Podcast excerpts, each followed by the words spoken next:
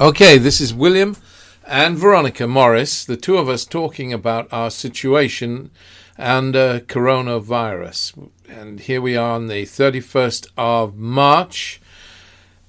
And Veronica, what's our daily routine now that we have this? We don't have the virus, but we're No. trying to avoid it, don't we? Yeah, we do. And we go walking to. We've William's got a little um? Kind of a meadow, isn't it? meadow, yes, and we've got trees in the meadow, and we go down to the meadow, and it's the weather is so cold. It's just every time you get these uh, gusts of these really, really east wind, and you takes your breath away. It's so cold, and then we go down to the bottom, and William starts cutting wood, and and I keep on saying, move over to the right, move over, move over, and cut at that place and that place, and we do a lot of cutting. And William, and he slowly walks back up towards me, and I'm sitting, uh, as I say, on the stool and doing my exercises. You know, for MS, that you do as you do them, and um, yes, I do the exercises, and we then gather ourselves up and come back. Yeah, with all our logs. Yes. For the fire. yes. This is. I mean, Veronica has multiple sclerosis, as some of you know. But anyway, the the point is the. Um, so we do this thing. Why do we do this thing? Because we're in um, isolation. At least we're sort of in lockdown, aren't we? Yeah. We don't. We're not meeting anybody else. Not Being that sort of age that we are, so Well, we yeah, don't need to meet, meet anybody else. and on top of which, yeah. So, and I'm a cancer survivor, but that is, is I'm very fortunate because I used to have chemo till just just about a couple of weeks ago, Exactly. and now they've taken me off the chemo, which makes me less vulnerable to coronavirus. But you are theoretically because under MS is an immune system disease, and you're taking immune suppressants. You're taking a daily hmm. injection of what's it called, Copaxone. Yeah. Hmm. So you're more vulnerable, and had it been a week or two ago, I would have been more vulnerable in spades. But hmm. I'm very, very lucky now to be off my chemo. Yes. We were just t- telling somebody about this today, and she said, It's amazing that you moved out of, of London Yeah. and moved to this little cottage where you're sort of free of all that sort of disease. Whatever it is. Yeah, yeah, no, we are we, we are very lucky hmm. because we're in, living in Cornwall now. Mm. Yeah. And uh, well, it gives us a garden to walk in. Imagine if you're stuck in a flat in London and you're under lockdown, and as as a lot of our friends are. I mean, some of them older ladies uh, alone, and I mean, my goodness, it's it's harsh, difficult. difficult indeed, because because they're they're vulnerable, and what are they going to do? They can't. And I think they're frightened as well. A lot of people are very frightened about catching this disease. Yeah, fear is an issue. Yes, and I think I don't think the BBC have helped because they say every every hour or something. They don't coronavirus. This is you- is Yeah, there's always there's always a new death Yeah, toll or something. absolutely. Yeah, um, but I mean, you have to keep people informed Yeah. better than not, I suppose. But yes, so the BBC is is doing its bit to foster a climate of fear, but then. Um, then the the other thing is a lot of our friends. Well, no, a lot of our friends. One or two, and I'm thinking of one specific, particularly when I say it's one of your friends, but uh, get depressed, don't they, with this? Yeah. Uh, It's uh, depressing. But what's our daily routine? So we do we do this. You see, I get up and I do a bit of work. Well, I get up uh, early anyway because I get up about five a.m. and have a quiet time of contemplation. Then, then maybe and write a, do a little writing. About seven a.m. Then I'll go back to well bed, perhaps a little before that sometimes and take Veronica a cup of tea. She'll turn the radio on. I'll fall back asleep till about 9 a.m., which has been our routine recently. But this then then I'll do a bit of work when we get up and then have a bath. Gosh, I'm keeping much cleaner.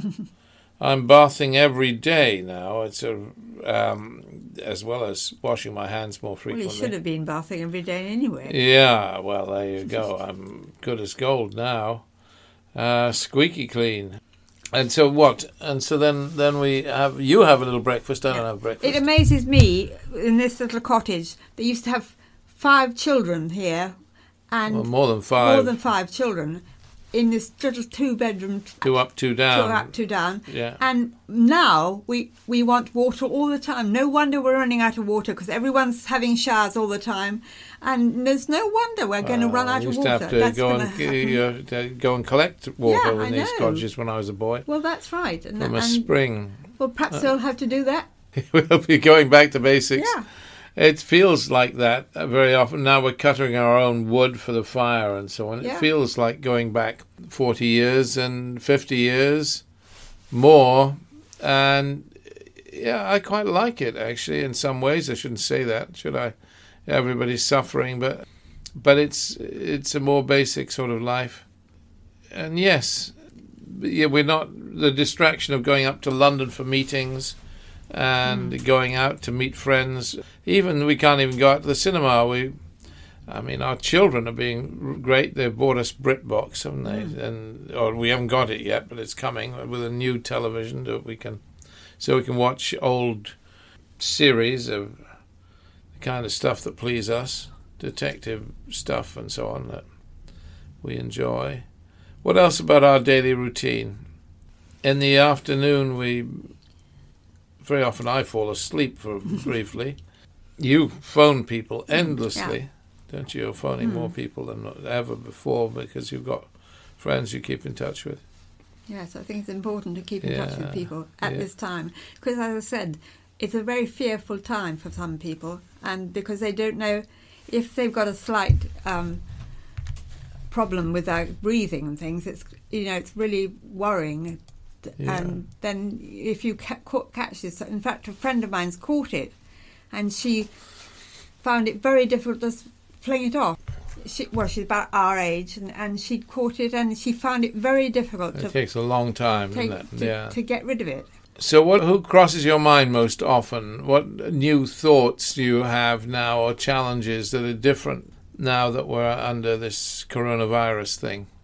I think about the reason, reason that this has happened, and one thinks of why has this happened to us? Maybe God saying, you're poisoning the planet. It's a very small planet, and you've been poisoning it, poisons onto the earth, and you know it's only one fragile little earth." And the glaciers are melting all over the world. And I think I think my was um, in fact my brother went to, uh, quite a long time ago and was went to, to the, the South Pole, and the waves were so huge and immense, and he got quite seasick doing it.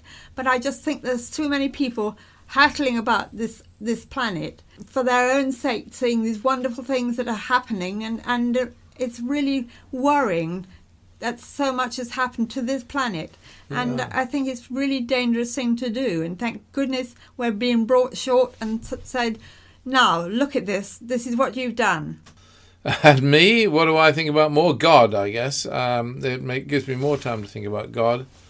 And I'm very struck by a Muslim philosopher, Mullah Sadra, and he he was he, he basically into why we are here and this kind of thing, these these basic ideas. So Mullah Sadra says God gave you free will, but he didn't just give you free will, he gave the entire universe free will. Took his hand away.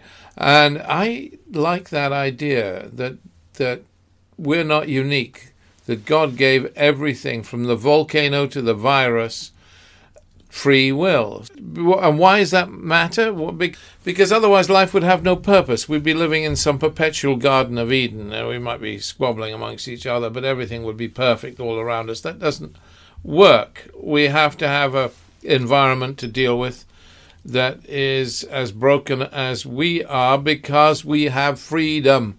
And yes, and after all, this coronavirus was of our own making. So it makes me think about God, this thing. Mm. Makes me really reflect Me on the nature of God and the purpose of God for mankind. Well, it is very much the meaning of life. And at this age, you just think, what is the meaning of life? You know, why were you put here? What was the purpose? And somebody said to me today, every child was sort of invited to come to Earth. And um, I think there was Nick Parker saying something like this. because even the children that haven't been born yet, they but they have all been pointed at and and Yeah. thought that person's coming to to life now or in a couple of years time, and it's I don't quite put that correctly, but I don't know. No, no, no, and you and you want to know the purpose Yeah. of creation, mm. and I think that, that's important. I think it, the whole creation. I think God cannot not create. Mm, that's mm, another Mullah Sadra concept, uh, even though it doesn't sound very Islamic, but because um, it's in the nature of God, God's nature to create, and I think that's very exciting. But therefore, all of creation does have a purpose, and it's to develop as a counterpoint to God, as a child has a purpose to the father or mother of that child. So, how does all this make you feel, this coronavirus thing? to be honest, frightened. I think I think basically there's an underlying fear because you think because you- you're made to think it's something to be fearful of. But uh, but then, as as you say, it's it's an actual point you got said, like the God said on the seventh day he rested, and perhaps this is God's resting and saying, now look what you've done to the planet. You've you poison this planet, which I've said before, and, and it's a very precious planet. You poison it. And what do we do about this poisoning planet? And and I, I don't know what we do about it. We just take a step and thinking, ah, what well, I we mean, yes, it's given us a breathing space Yeah. to think about. But you're, I mean, and how does it make me feel? Um, I'm worried for older friends, uh, some particular older friends that are extremely vulnerable. I'm worried about some of my friends in America who are taking far less precautions. There's this sort of sense of American invincibility. Uh, in some of my dearest friends, uh, my most precious friends, uh, I'm thinking of one in particular. I mean, oh, still go shopping, never mind, you know. It, it, gosh, America is going to be hit so hard, so hard, so terribly hard because it's the the Americans have this concept of freedom and invincibility. Trump, for all his sins, he was suggesting they lock down the tri-state area, and uh, the reaction from the governor of New York was he was horrified. He should have said, "Oh, good for you, Mr. President, lock us down."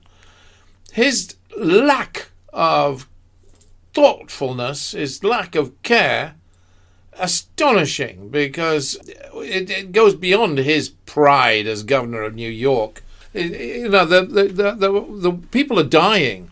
And yes, you do need to take measures like that. America is far too complacent. Far, far, far, far, far too complacent. And the pain and the suffering that is coming their way, unless they wake up their ideas, I think. But uh, uh, what about, how does it make me feel angry? There you go, that's how it makes me feel. I mean, we're in a war here. And what makes me feel re- really angry is all these plastics that are in the ocean, and I really that really gets me so angry. And I'm maiming all these wonderful dolphins and things. They've got bits of plastic stuck in them. These wonderful guys who are actually diving to see what the uh, what Yeah. casualties there are, and I can't. You can't believe how much plastics that are in the ocean. And I said this years ago, before anybody started talking about it, before David Attenborough actually mentioned it.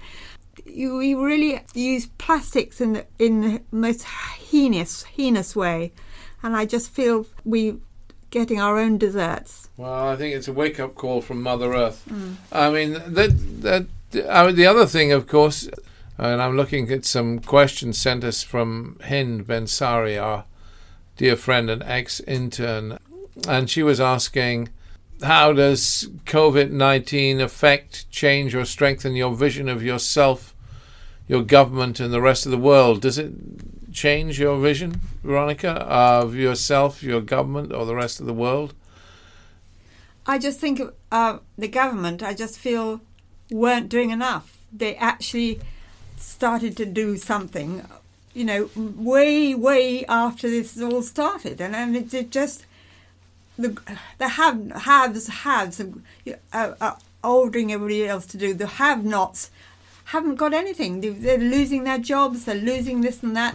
And I really feel for the little little man or little lady who's trying to do something, as losing her job and that sort of thing. That really makes me angry. Yes, I think the our government here in Britain has been slow, was very slow to act in the beginning, and then it introduced measures that were great but not fair. So, for instance, it's supporting people in employment, it's supporting businesses. But it, it really should have done a fairer thing. I mean, it should have offered support to all, uh, whether they are in employment or not in employment. And equally, I think, if you're going to use the nation's resources on this scale, then you should be helping rich and poor alike. So, not just people with jobs, but people without jobs should get the same help and support that be given to people with jobs, and not up to two thousand pounds a month or something. Everybody should get the same amount of subsidy. It just is ugly, ugly, ugly the way the British government is. I mean, fair play. As the Welsh used to say, chwarae teg pob amser, fair play all the time. This is not fair play. This is better help for those who are better off under this COVID virus crisis. So I'm not at all pleased with the way the British government are handling things. An American government, I think, is utterly complacent. Its failure, I've mentioned. Uh, the rest of the world, I don't know. I don't know enough about it. I know in um, the UAE they've been very serious because my our son, our eldest son, is in the Emirates, and they've locked the country down completely. And I mean, nobody's allowed in or out. Uh, our, our son's uh, mother and father-in-law, our co-grandparents, if you like, they they're in the Emirates. They can't leave. They can't leave to come home to Britain because they it's lockdown there. I mean, serious lockdown, much more serious than here in Britain. But Britain is is more serious than many countries now. Uh, more serious, for example, than Germany. Germany, you're still allowed to go out and meet people, or at least meet meet one other person. In Britain, that's being discouraged now. Uh, it- it- it's not against the law, but it's being discouraged. We're much more cautious now than many countries, I think. So, as we should be. If we could deal with this severely, we can get rid of it much faster. And you look at China. China, where this whole thing came from the Chinese, uh, they're dealing with it much more effectively because they have a police state. There you go. It's a plague. Hmm. That's what it is. It's a plague. It's a plague of biblical proportions. It's a hmm. plague like they used to have in the Middle Ages. It's a plague. Hmm. And I think we downplay it by calling it a virus. It is a plague. And uh, uh, we need to think of it as such. Any last thoughts, Veronica? No, that's yeah, that's that's it really. Um, you're you're right. It's a plague, and we're desperately trying to get round it. But there, perhaps will teach us a lesson. Perhaps it will teach us a lesson that God's saying, "Hang on here, you're you're polluting this one wonderful planet, which is very little tiddly planet, but in a huge Milky Way." I remember we we actually had something we, we went to stay at somewhere and they had a hot tub and I looked up at the hot tub and Looked up the stars. looked up at the stars and it you could actually see the Milky Way and and it was a lovely hot tub which Loveday said look come on because I, Yeah, Loveday's our daughter. yes Yeah. and said join in here and it was the most amazing sight There was a hot tub in the garden, Yes. just to say, you Yes. make it yes, it was extraordinary. Yeah. And it was the middle of the winter, and you were snuggled up in this hot water, looking at the stars, and it was beautiful. amazing Remind you of what a beautiful universe this is. it is and, and uh, It just really feel special. thank God for it Okay, that's it from us. We are going to go. Well, we haven't got a hot tub, but we're going to go and snuggle in front of our fire. Yeah. Okay. Thanks. Bye. bye